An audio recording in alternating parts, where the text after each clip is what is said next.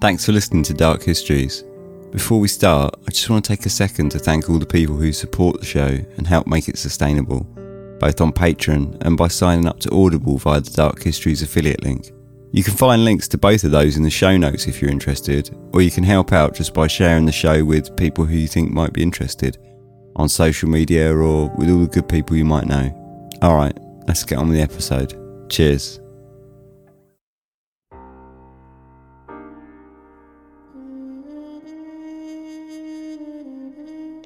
The man let out a small sigh, picked up the telephone receiver, and slowly pulled back each number in the ring, letting it boil back into its dead position between each laborious turn. After a few short rings, the voice on the other end answered.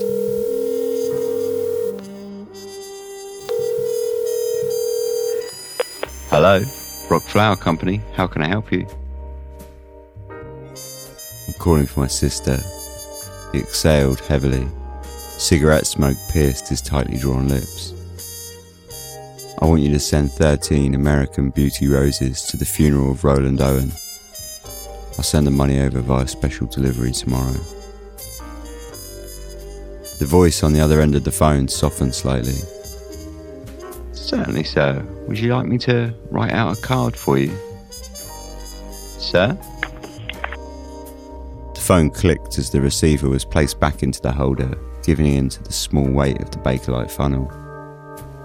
He leant back against the glass panes and turned over a small card in his fingers, reading the words written in scrawled ink as a car passed in the street outside, illuminating the white board as it flipped over.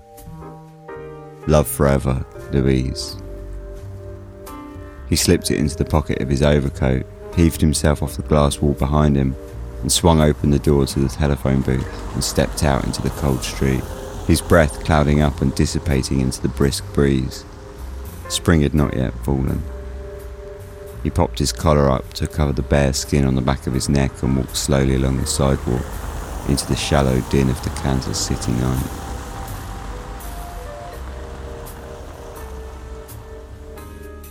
The tale of room 1046 of the President Hotel in Kansas City is a strange one.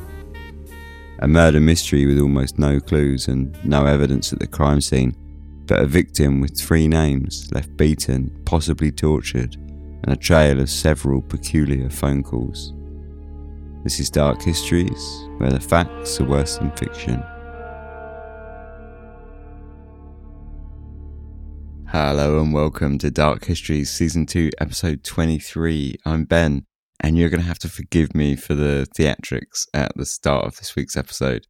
I just couldn't help myself. The whole time I was reading this up and writing the script, I just had this awesome chiaroscuro noir image in my mind, and I just knew that I had to shoehorn that into the episode somehow. So yeah, that that explains that. We've got a cracking episode coming up. I flip flopped over a few different ideas for this week's episode, and I kind of ended up on this one, which you know it's, it's been done quite heavily before, but as always, there's a heavy dose of internet echo chamber going on. So you know, I thought we could eradicate that and uh, go through it with the facts. Just want to say thank you to our sole new patron this week, uh, Teresa. I really appreciate it. So thanks very much, Teresa. Let's get on with it. This episode, called simply Room 1046. Now owned by Hilton, the hotel president in Kansas City, Missouri, was originally built and owned by the United Hotels Company in 1926, housing 450 rooms. Its dominating square red brick facade stands on the corner of Baltimore Avenue and West 14th Street. The flat roof perched atop its 14 floors is adorned with large white letters broadcasting its name high out across the cityscape. A 1935 newspaper advert described the hotel as such The luxury that women love, hotel president, the little things that do so much to make one feel at home are especially evident at Hotel President. Prices most moderate. It was the prices most moderate that more than likely appealed to the young man who registered at the hotel on the morning of January the 2nd, 1935, after he'd spent the night at the Costlier Muehlebach Hotel two blocks over on West 12th. The man strolled into the lobby, neatly dressed with a black overcoat and carrying no luggage at around 1:20 p.m. in the afternoon of the 2nd of January. He was an unusual and imposing figure, standing around 6 feet tall, weighing around 180 pounds, and though he tried to disguise it by combing over his dark brown hair, he had a large scar on the left side of his head culminating in a cauliflower ear. His age was apparently difficult to gauge. Witnesses that saw his entry put him anywhere between 20 and 35 years old. After introducing himself to the receptionist, he signed into the hotel register under the name Roland T. Owen, his home address simply Los Angeles. Though he had no luggage that the clerk could see, the bellboy, Randolph Propst, was called to escort him to his room. As the pair entered the elevator, Owen complained to Propst about the high prices of the Muehlebach, stating that $5 per night was far too high. At only $2 a night, the president was far more acceptable. When they reached the 10th floor, Propst took Owen to room 1046, opened the door with a pass key, and handed it over to the guest, entering behind him. He watched as Owen quickly gave the room a once over and then entered the bathroom, took out a comb, hairbrush, and tube of toothpaste from his pocket and placed them by the sink. Satisfied, Owen followed the bellboy back out of the room, though as they approached the elevator, Propst noted that neither men had locked the door, so asking for his pass key, he nipped back, locked the door, and handed the key back to Owen as they entered the elevator, riding it back to the lobby, where Owen promptly left the hotel. At around 2 pm, Mary Soptich a hotel maid, knocked on the door of room 1046 during her afternoon rounds. A man's voice told her to come in. As she stepped into the room, she found it to be dimly lit by the lamp on the writing desk in the far corner of the room, and with the blinds tightly drawn on the windows. As she went about trying to clean in a darkened room, Owen once again brought up the subject of the high prices of the Muehlebach and asked her about her work in the hotel. He was either worried about something or afraid. He always wanted to kinda keep in the dark, she later told police. After servicing the room, she left and returned at 4 pm with clean towels. She knocked but got no answer. However, as the door was unlocked, she let herself in to stock the fresh bath towels. Once again, the room was dark. She took note of Owen, now asleep on the bed, fully clothed, and of a note on the writing desk which sitting just across from the entrance, was illuminated from the light in the hallway. The note read simply Don, I'll be back in 15 minutes. Wait. The next morning, on the 4th of January at around 10:30 a.m., Mary Soptich made a further trip to the room as part of her morning rounds. When she reached room 1046, she found the door to the room was locked from the outside. Assuming no one was in the room, she used the hotel passkey to let herself in, only to be startled as she found Roland Owen sitting inside by the phone. Trying to stifle her amusement at the situation, she went about cleaning the room just as the phone in the room started to ring. No, Don, I do not want to eat. I'm not hungry. I just had breakfast. No, I'm not hungry. Owen hung up the phone the call was brief, but had felt tense to Mary, though she tried not to show it. Owen and Mary made small talk while she went about cleaning the room, and once she was done, she excused herself and left. She returned again with more clean towels at 4 pm that same afternoon. This time, as she stood outside the door, she heard a second man inside the room with Owen. She knocked on the door, and a man, apparently with a gruff voice, replied, Who is it? Mary introduced herself as the maid with fresh towels, but was cut short and told, We don't need any. Despite knowing that the room was lacking towels, since she had taken them herself that morning, she nevertheless bowed out and left the men to their business. At 6 pm the same evening, Jean Owen, despite the coincidence of the name, totally unrelated to Roland, checked into the president after going shopping in downtown Kansas City. She had been overcome with a nausea and felt too ill to drive home, so instead decided to stop over for the night and head back the next day. In a further coincidence, the clerk checked her into room 1048, right next door to Roland Owen. She settled into the room and called her boyfriend, Joe Reinhardt, at 6:50 p.m. to let him know her plans on staying at the hotel for the evening. Reinhardt showed up to visit her at 9 p.m., stayed for a few hours, and left, noticing nothing strange at all throughout the duration of his stay. Reinhardt could consider himself lucky on that front. Across town, Robert Lane was leaving work after his shift at the Kansas City Water Department at 11 pm, and his journey would be nothing but strange. As Lane left work at the Kansas City Water Department building on Main Street and pulled out onto 13th Street, he noticed a man running alongside the road wearing only an undershirt, pants, and shoes. This might seem strange at the best of times, but in January 1935, the average temperature was 33.4 degrees Fahrenheit or 0.7 degrees centigrade. One might expect most people to be out at night wearing more than just an undershirt. As he drew closer, the man threw out his hand to flag the car down. Feeling sympathetic, Lane pulled over and picked up the man, who he now noticed was looking much the worse for wear. The man got into the back seat of the car, apologising to Lane, stating that he thought he was a taxi, and asked to be taken to a place where it might be possible for him to find a cab. Lane, taking note of the clear distress of his new passenger and of a cut on his forearm, nodded after telling him, You look like you've had it bad. The passenger merely stared out of the window as he mumbled, I'll kill that tomorrow. Quite what the person was will likely never be known, as the expletive was frustratingly redacted from the newspaper reports. It may have held clues, at least in terms of gender, to whom he was referring. The pair drove on, though after a short while, noticing a parked cab on 12th and Roost, the passenger jumped out of the car and took off towards the empty cab. He pulled open the driver's door, honked the horn, and then entered the rear passenger seat, just as a cabbie came out of a nearby diner to give him a ride, and like that, the man was gone. Back in room 1048 of the President, Jean Owen was struggling to sleep. Her boyfriend had left earlier that night at around 11 pm, and lying awake in the dark, she quietly fumed as raised voices kept her awake. I heard a lot of noise, which sounded like it was on the same floor, and consisted largely of men and women talking loudly and cursing.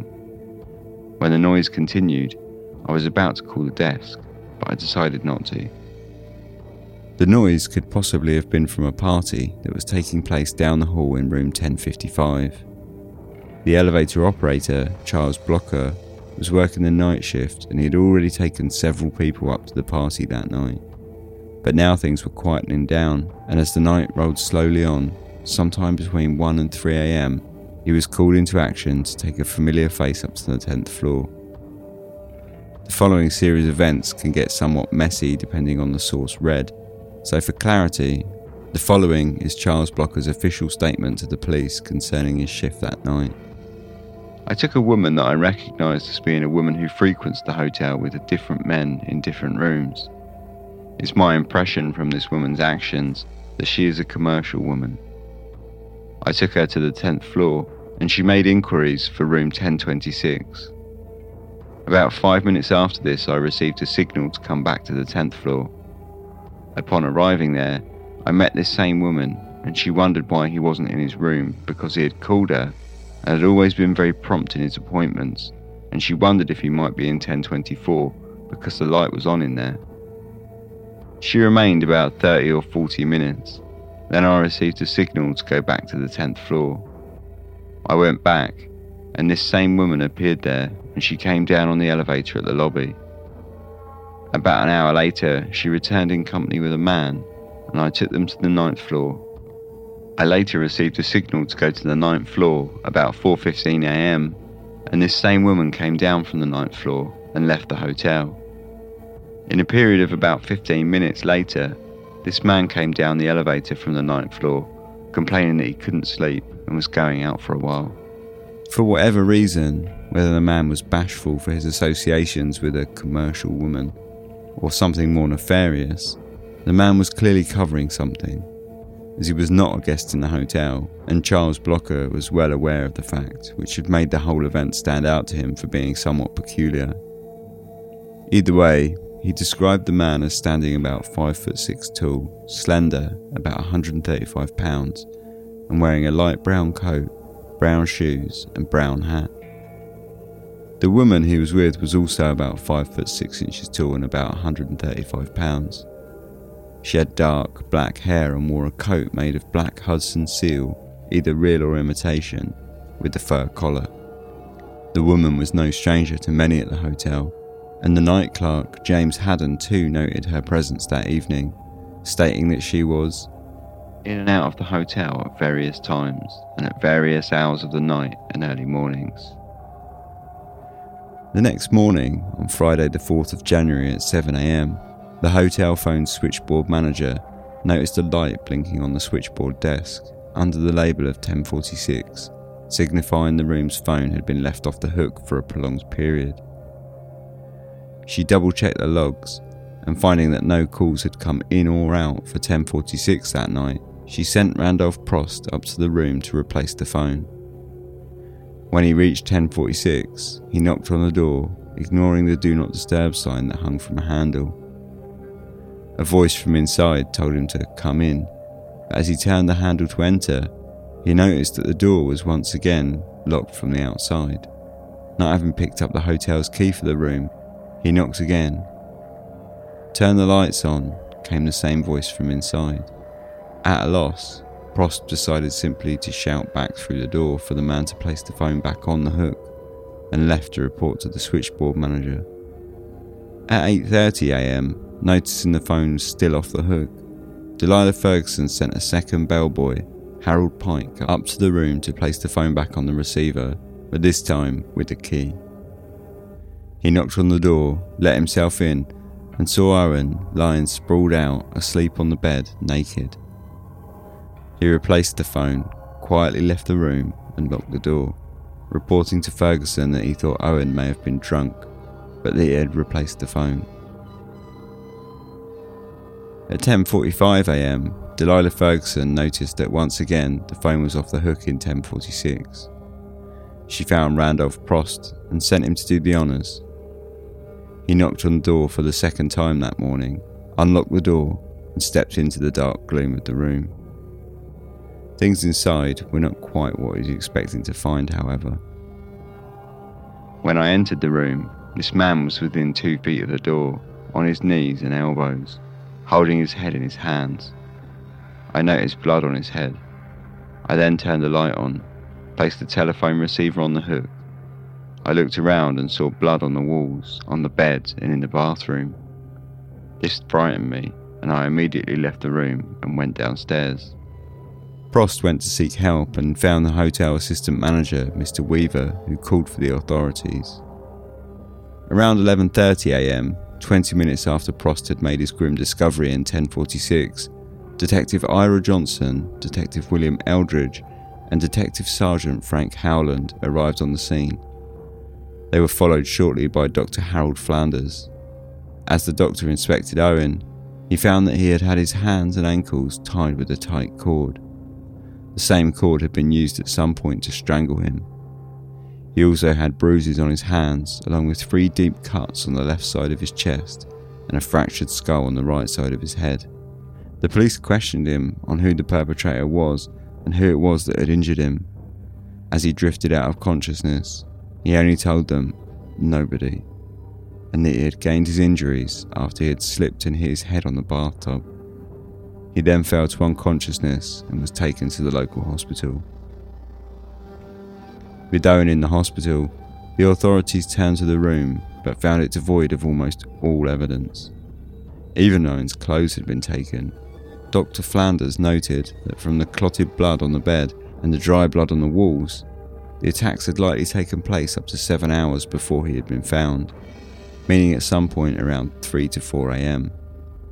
They could find only scant clues in the room an unlit cigarette, a safety pin, a hairpin by the bed, and a clothing label from a necktie that gave the maker as Botany Worsted Mills, of Passaic, New Jersey.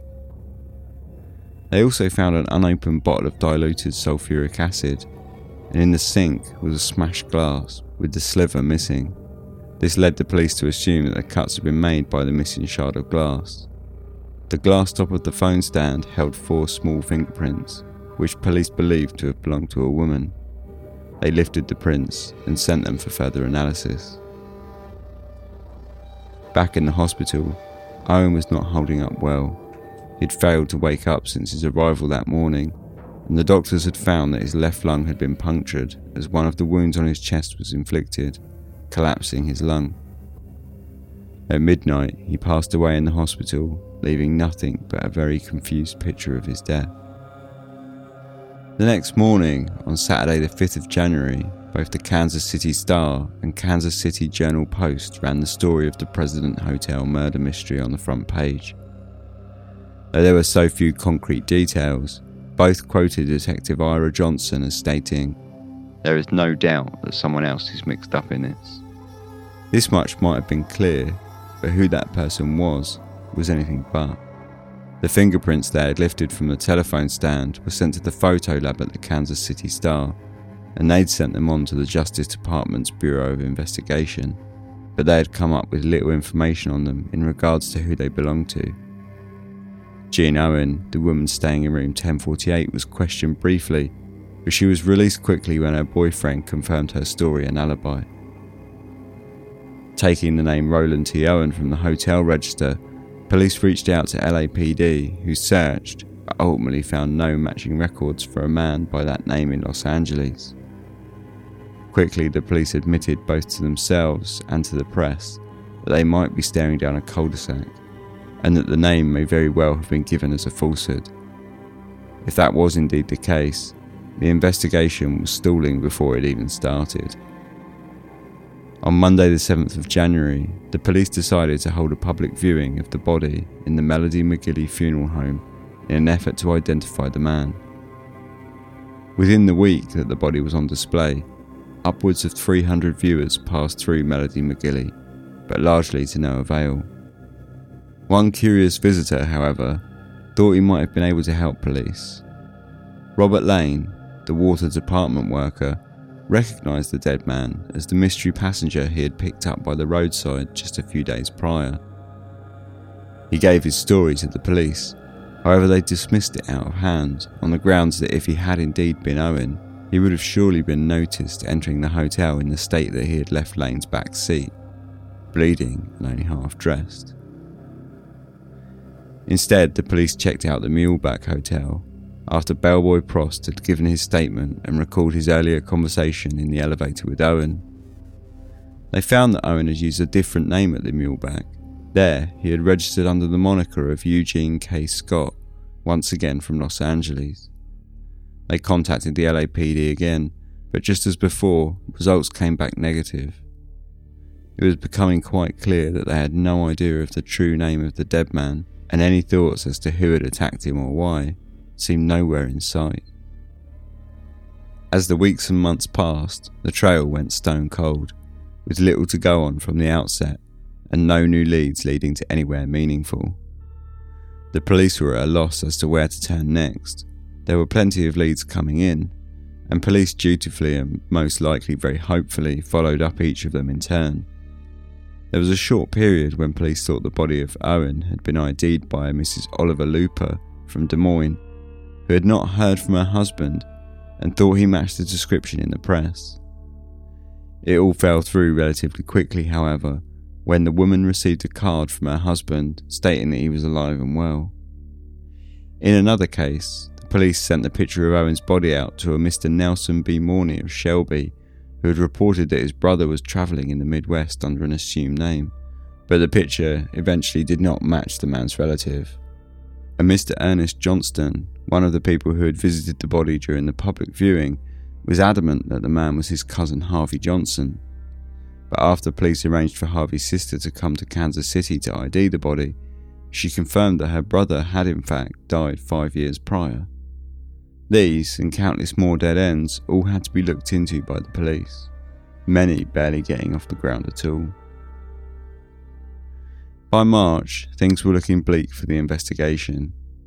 The funeral of Roland T. Owen had been arranged by the funeral home, with the body due to be buried in an unmarked grave, with no service, in a site reserved for paupers' graves. The details of the funeral were printed in the press, and on the evening of the 3rd, the day before the funeral was to take place, the Melody McGilley Funeral Home's phone rang. McGilley answered and spoke to a man who inquired about the funeral of Owen. After McGilley confirmed the details of the funeral, the man asked for the service to be delayed, and instead, he said he would send money to pay for a proper burial. I want you to bury him in Memorial Park in Kansas City. Then he will be near my sister. After confirming that he would send the money through special delivery, he hung up, giving no details as to who he might have been. McGilley could only pass the information on to police with slight bemusement, but the service was delayed as requested. In the run up to the newly arranged funeral date, the Rock Floral Company likewise received a strange call. A man phoned to order 13 American Beauty roses to be delivered during the service, only stating that he was calling on behalf of his sister and that he would send $5 through special delivery to cover costs. On March the 23rd, both the money for the flowers and the money for the funeral in Memorial Park arrived at the respective businesses via special delivery. The money for the funeral was a wad of cash wrapped in a torn page of a magazine and stuffed in an envelope. The money for the flowers arrived in an envelope with the handwriting for the address obscured by being written in block capital letters with a ruler. Inside was the money and a small slip of card that said in scrawled handwriting, Love forever, Louise. On the 26th of March, the funeral for Owen was held at Memorial Park.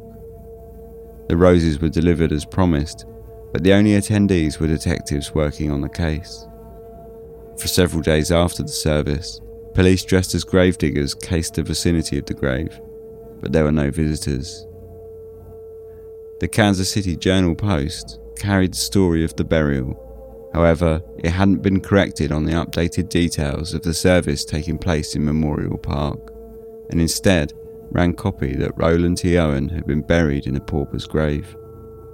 On the 26th of March, the editor received a phone call from a woman who demanded they print an amendment to the article, explaining the error and telling them that if they called the funeral home or the florists, then they would find out. Predictably, she hung up before they could ask her for any details of who she was and of her connection to this mystery man. With Owen in the ground and no new details arising concerning the bizarre phone calls, the case of the murder in room 1046 once again ran cold. The story fell out of people's minds as it slipped from page to page, day to day, until eventually it was out of the press for good. In mid May, however, the American Weekly, a weekend newspaper supplemental magazine, printed an overview of the story. In true pulp fashion, the article was titled The Mystery of Room 1046 and had a suitably enthralling byline. No detective thriller is any stronger than the torture slaying of an unknown man in the big Kansas City hotel and the various bewildering circumstances which surrounded the strange crime. The full page piece came complete with an illustration of a skeleton peering around the edge of a partially covered, open, dark doorway to 1046, staring down at a profile photo of Roland T. Owen's body. Interestingly, the piece gave further details concerning the phone call from the anonymous caller to McGilley at the funeral home. McGilley questioned the speaker and was told that the man who called himself Owen had arrived in Kansas City and was met at the Union Station there by the girl he had intended to marry. The speaker admitted that he too had been at the meeting. They drove to the President Hotel in a cab, the speaker said, but when McGilley asked what had happened that day in the hotel room, the voice halted and then finished hurriedly.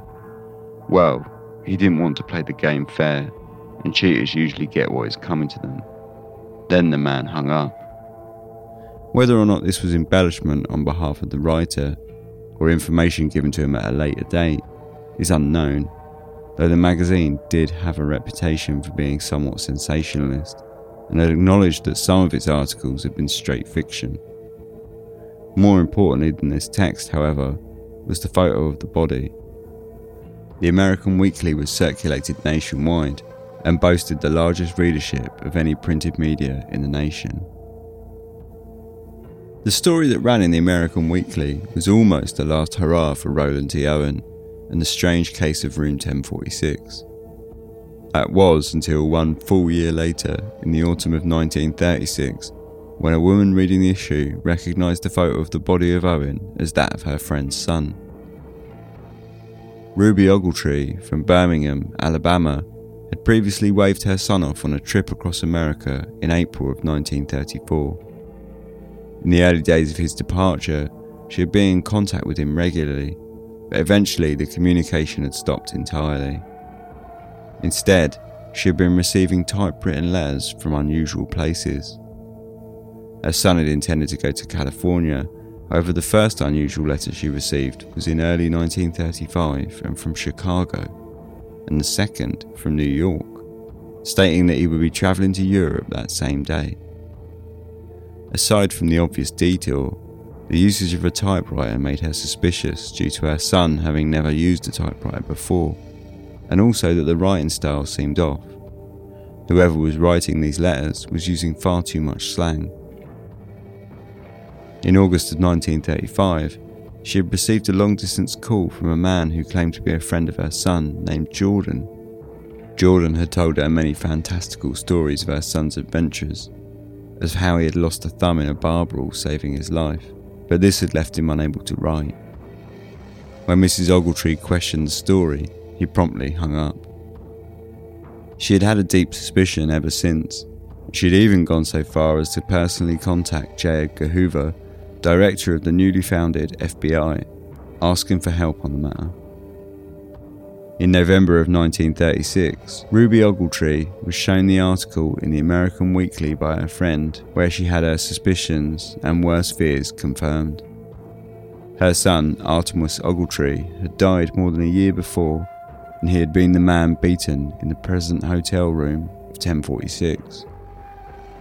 She contacted the Kansas City police to confirm the identification, telling of how the scar on his head was from a burn and how it had come from an accident that he had had as a young boy, of how he'd left to travel to California, and of how she had lost contact with him since late 1934. One of the remarkable facts to emerge from this identification was that although most witnesses had pegged him as between 20 and 35 years old, Artemus Ogletree was a mere 17 years old. The police finally had a name for the mystery man.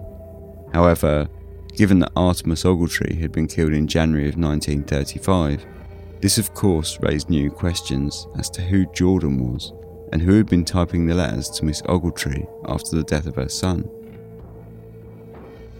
The name on the headstone in Memorial Park was changed from Roland T. Owen to Artemus Ogletree, and after a year and a half of searching, the case finally fell utterly stone cold, without a single motive being confirmed or suspect ever being interrogated. The mystery of Room 1046 remains completely perplexing and with so little evidence will more likely remain. One of the earliest theories for a motive touted by contemporary press was that of some kind of love affair or love triangle with the killing based around either jealousy or an aggrieved family member. The evidence for this was fairly slim, pointing to Jean Owen citing voices of both men and women on the night that she struggled to sleep in the President Hotel, along with the presence of both a hairpin by the bed and small fingerprints found on the phone stand thought to be of a woman. On the 5th of January, the Associated Press ran the story that included this suggested motive but states in the piece that it was based only on slender clues. In more modern analysis of the case, everything else falls to conjecture based upon the anonymous phone calls from whoever Louise and her brother may or may not have been. Most theories outside of this step purely into the realm of fantasy, with stories of dreams of becoming a famous wrestler, despite any links to said industry being dismissed by the known facts, along with links to gang violence or mobsters Though at 17 years old, one has to wonder how he may have gotten into so deep a set of circumstances. 97 years on, it remains as a case with more questions than answers in almost all aspects. Why was Artemus Ogletree in Kansas City? Who was Louise? Who was Don? Who wrote the letters to Ruby Ogletree? And who was Jordan? Or was Jordan, Don, and the letter writer all one and the same? And if so, why? The questions could go on and on. Written in the American Weekly as a sensationalist news piece in 1935, it appears the mystery of Room 1046 now firmly lives up to the magazine's standards for a piece to leave readers with little but bewilderment.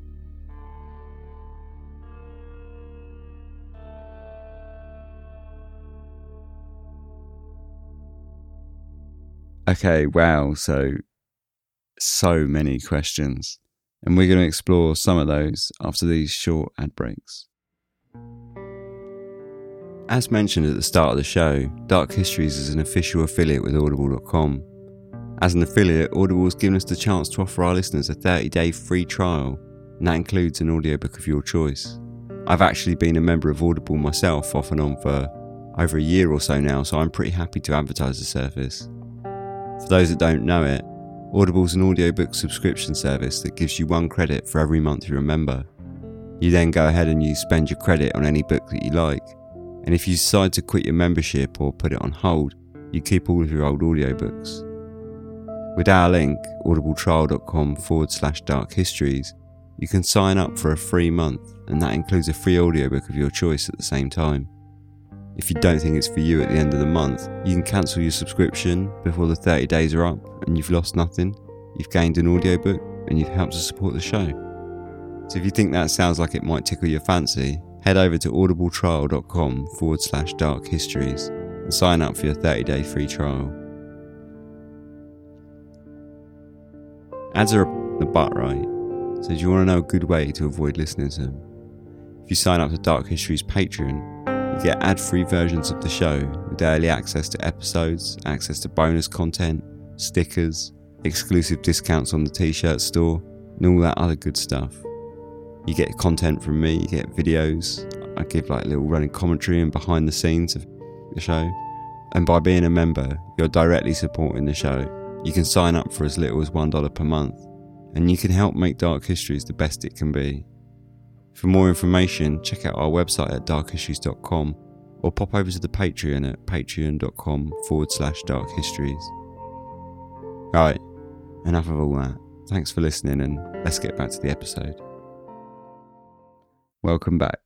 So, questions, questions everywhere. First of all, I think it's quite good to clear up that this is a pig to actually research going by press reports because a lot of the earlier newspaper reports were calling him Roland H. Owen rather than Roland T. Owen, and they were getting the room number messed up and they were saying he was staying in room 1026 rather than 1046. They almost all reported him to have been found sitting in the bathroom with his head on the sink instead of the original police statements, which show Propst finding him on all fours on the floor. So, you know, you get all these really mixed stories from the press. So, this was real difficult to kind of work out which story was which and, you know, which story was based in the truth. And part of that, everyone seemed to just accept the story in the American Weekly. When I was researching online, I found some obviously some sort of like Reddit posts and some blog posts and things like that. And everyone just seemed to accept this this American Weekly story. And you could see that it was, you know, turning into blog spam and it was being repeated over and over. But no one seemed to question the fact that the American Weekly was, you know, it was well known. I mean, I, I didn't know this at the time. I had to look it up. But basically, I, as soon as I saw the image of the page, I instantly thought, this looks like trash. It looks like, you know, like a kind of fluff piece. You had this like sort of image of the skeleton creeping around the door, and, and it was, although it has to be said, it did have photographs of some of the evidence, which I hadn't seen before it, it sort of mixed it with this kind of big headline of the mystery of 1046. You know, it was very like pulp fiction. It wasn't really like a serious news piece that you would expect to see in a serious newspaper. So I say I instantly thought this looks like a questionable source.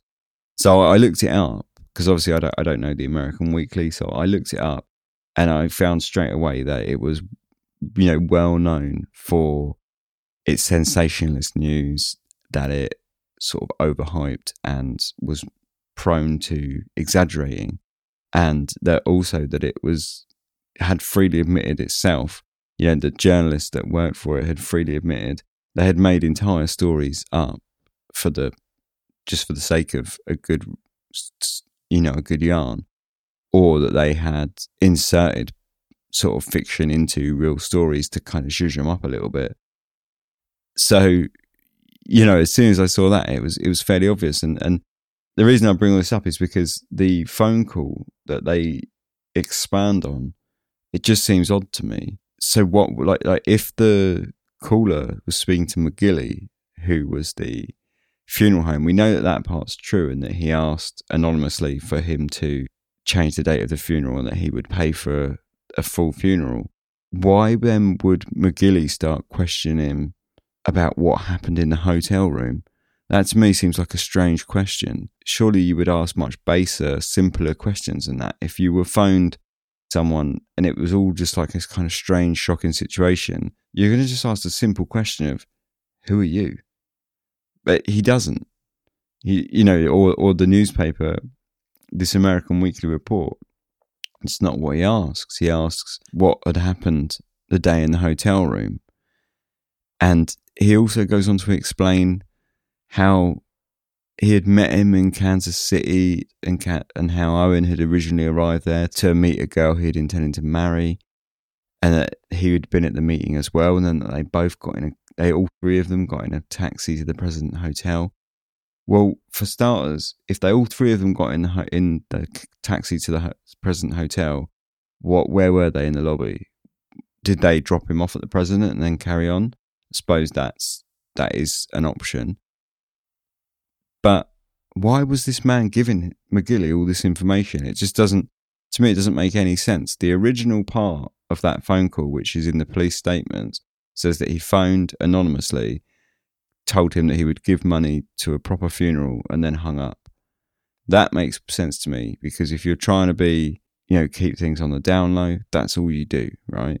You just, well, you know, not that I've done it, but you would phone, you would keep things brief you wouldn't go into a, your life story about how you picked him up at the station and all the rest of it. I just don't think that's feasible. And I say when you when you put that in the context of this magazine being not exactly the sort of writing that could be legitimate at all times, let's say, I, I think it's sort of I don't I don't see any reason to believe any of that at all. But I say like it's it's it tends to be repeated now, so it's become part of the story. But it's but I don't really believe it. I don't think it's true. It's why I kind of separated it and and told it at a later part of the story because I didn't want it to be sort of crammed in with the with the first quote for the man that called the funeral home because otherwise it, it could have just it, you know otherwise I'm just contributing to that and I, and I don't think that's so. I, I don't believe that he. Yeah, he, I, in fact, I straight up don't believe that he said any of that. I don't think that happened. I think that was all fabrication on part of the American Weekly.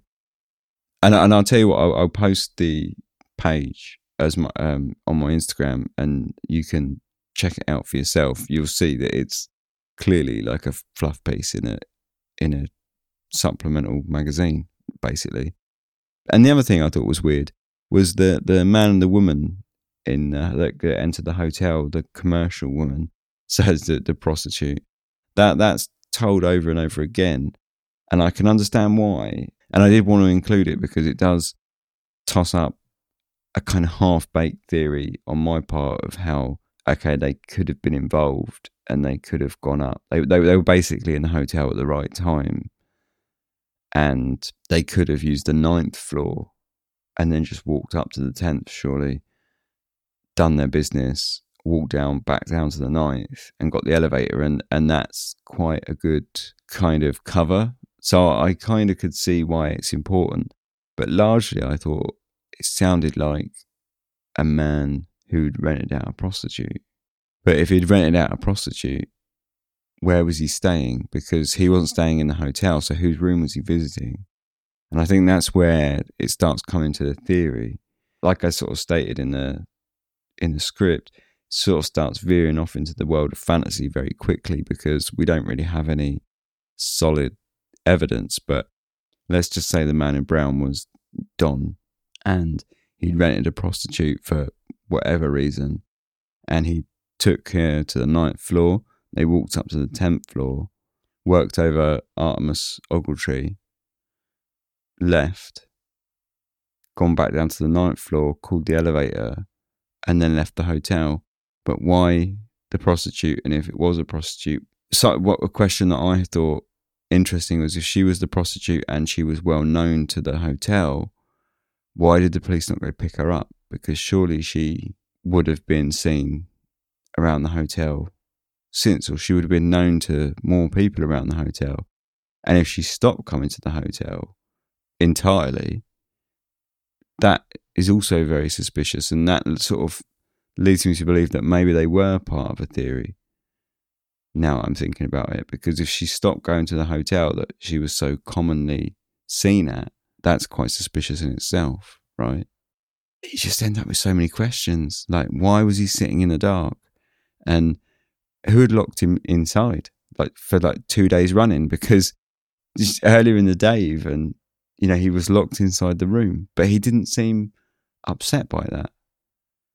Because when the bellboy let himself in, or when the maid let herself in, rather, he didn't sort of mention it or sort of acknowledge it. Things just went on as if it was entirely normal to be locked inside your hotel room. It was quite strange. So the questions that so there are so many, but you know, who really was Artemus Ogletree? What was he doing in Kansas? And why was he using false names? And then who was Don? Who was Louise? Who was Jordan? We don't know any of that. Although one would be, you know, fine to assume that Don and Jordan are one and the same. You you would imagine. Why was he just sitting around in the dark with the blinds drawn? Why why didn't have any luggage? Where was his luggage? Why did he only have like a comb, a hairbrush, and toothpaste? It's almost like he was stepping into a situation he knew he wasn't going to get out of in a way. That when I, when I first read that, I kind of felt it was quite melancholy in a way, the way he kind of placed his comb, his hairbrush, and his toothpaste by the sink. It's quite something quite sad about that. It's almost like you know he. It's almost like he knew what was coming, and then of course he had the clothes on his back until he was attacked, and then he didn't because the killer took all of the clothes. I suppose he was just trying to make a clean job of clearing up, but it's still quite strange. And why did, when the police came, his last words essentially were, I slipped over and hit the, my head on the bath, which, when your hands and ankles are tied up, I don't think anyone's believing that. Or if that is true and you did fall over, you still got a sort of question, all right, mate, that's fine, but why are your hands and ankles tied up? But of course, he slipped into unconsciousness. So, why were his last words insisting it was an accident instead of telling him the police who done it? So the questions just go on and on. I mean, who paid for the funeral? You can assume that it's Don again, perhaps, and maybe Don's sister was in a relationship with him. That would be Louise, who you know wrote "Love Forever." Louise, and then I, I guess Don killed him and then was feeling a kind of level of guilt for upsetting his sister. But why did he do any of it? You know, you just end up with questions. You just, it's just constant questions. It's, you can sort of have half baked theories for so much of it, but you still end with just huge questions time and time again which of course is what makes it such a fantastic mystery, and of course is what drew me to doing the episode. So I think I'm going to leave that there and really look forward to next week's live stream because this one is going to be going round and round and round. I can see it's talking about this for a long time. So yeah, I hope you enjoyed the story to speak about the live stream. It will be next Friday, the 23rd of November at 10 p.m. EST, I do believe. Look out for that on social media if you want to attend. I'll post about it as the date approaches uh, with all the kind of links and details. If you want to get involved, come on our Discord and you can come on the live stream and talk about it. It'll be really fun. It's really casual. It's, it's sort of pretty much anything goes. And people just come on and we just talk. Um, if you don't want to be on the live stream, because that's obviously video and voice chat, um, if you don't actually want to be on that, you can still take part. You can come along and just watch it on YouTube and you can type in the text chat there. And I try my best to keep an eye on the text chat and sort of keep everyone involved in the conversation. So, you know, you can come along and do that. Say the best way to do that is come on our Discord or just follow the social media and, and I'll give out information there. So our social media, we're pretty much dark histories everywhere, like Twitter at dark histories, Facebook.com forward slash dark histories podcast. Instagram is dark underscore histories. And I'll, I'll post a few pictures of the kind of, um, you know, the American Weekly and, and some of the evidence as well, including the letter that he sent to the florist with the obscured handwriting and stuff like that. Um, so I post all stuff like that every every episode pretty much. So yeah, jump on there if you want. All the links for that is on darkhistories.com. You, it's probably the best. It's kind of the hub. It's the best place to go if you want to find any of our social media stuff. Just go to darkhistories.com. You'll find all the subscription links to all of our social media there, and a link to the Discord. You'll also find links to the shop where you can buy t-shirts and things like that, and also to Patreon. If you'd like to support, that would be amazing. You all know the score with Patreon by now, I should imagine. If you don't, you sign up, you get free stuff, um, and it supports the show, and it's really awesome. Um, but I do appreciate that we're coming up to Christmas now, so people's belts need to be tightened, and that's totally fine. You know, the show's free, enjoy it over Christmas. But if you'd like to support and you can, then of course, like amazing. So anyway, I'm gonna just leave that there. Uh, I think I've pretty much said everything. If you want to get your scary stories in for the Christmas special, say I'm sort of ch- I'm sort of chucking this out quite early, but if you want to, contact at darkhistories.com on the email. Send me your scary stories, and I will narrate them for the Christmas special. Yeah, that's pretty much that. Thanks very much for listening. Take care. Sleep tight.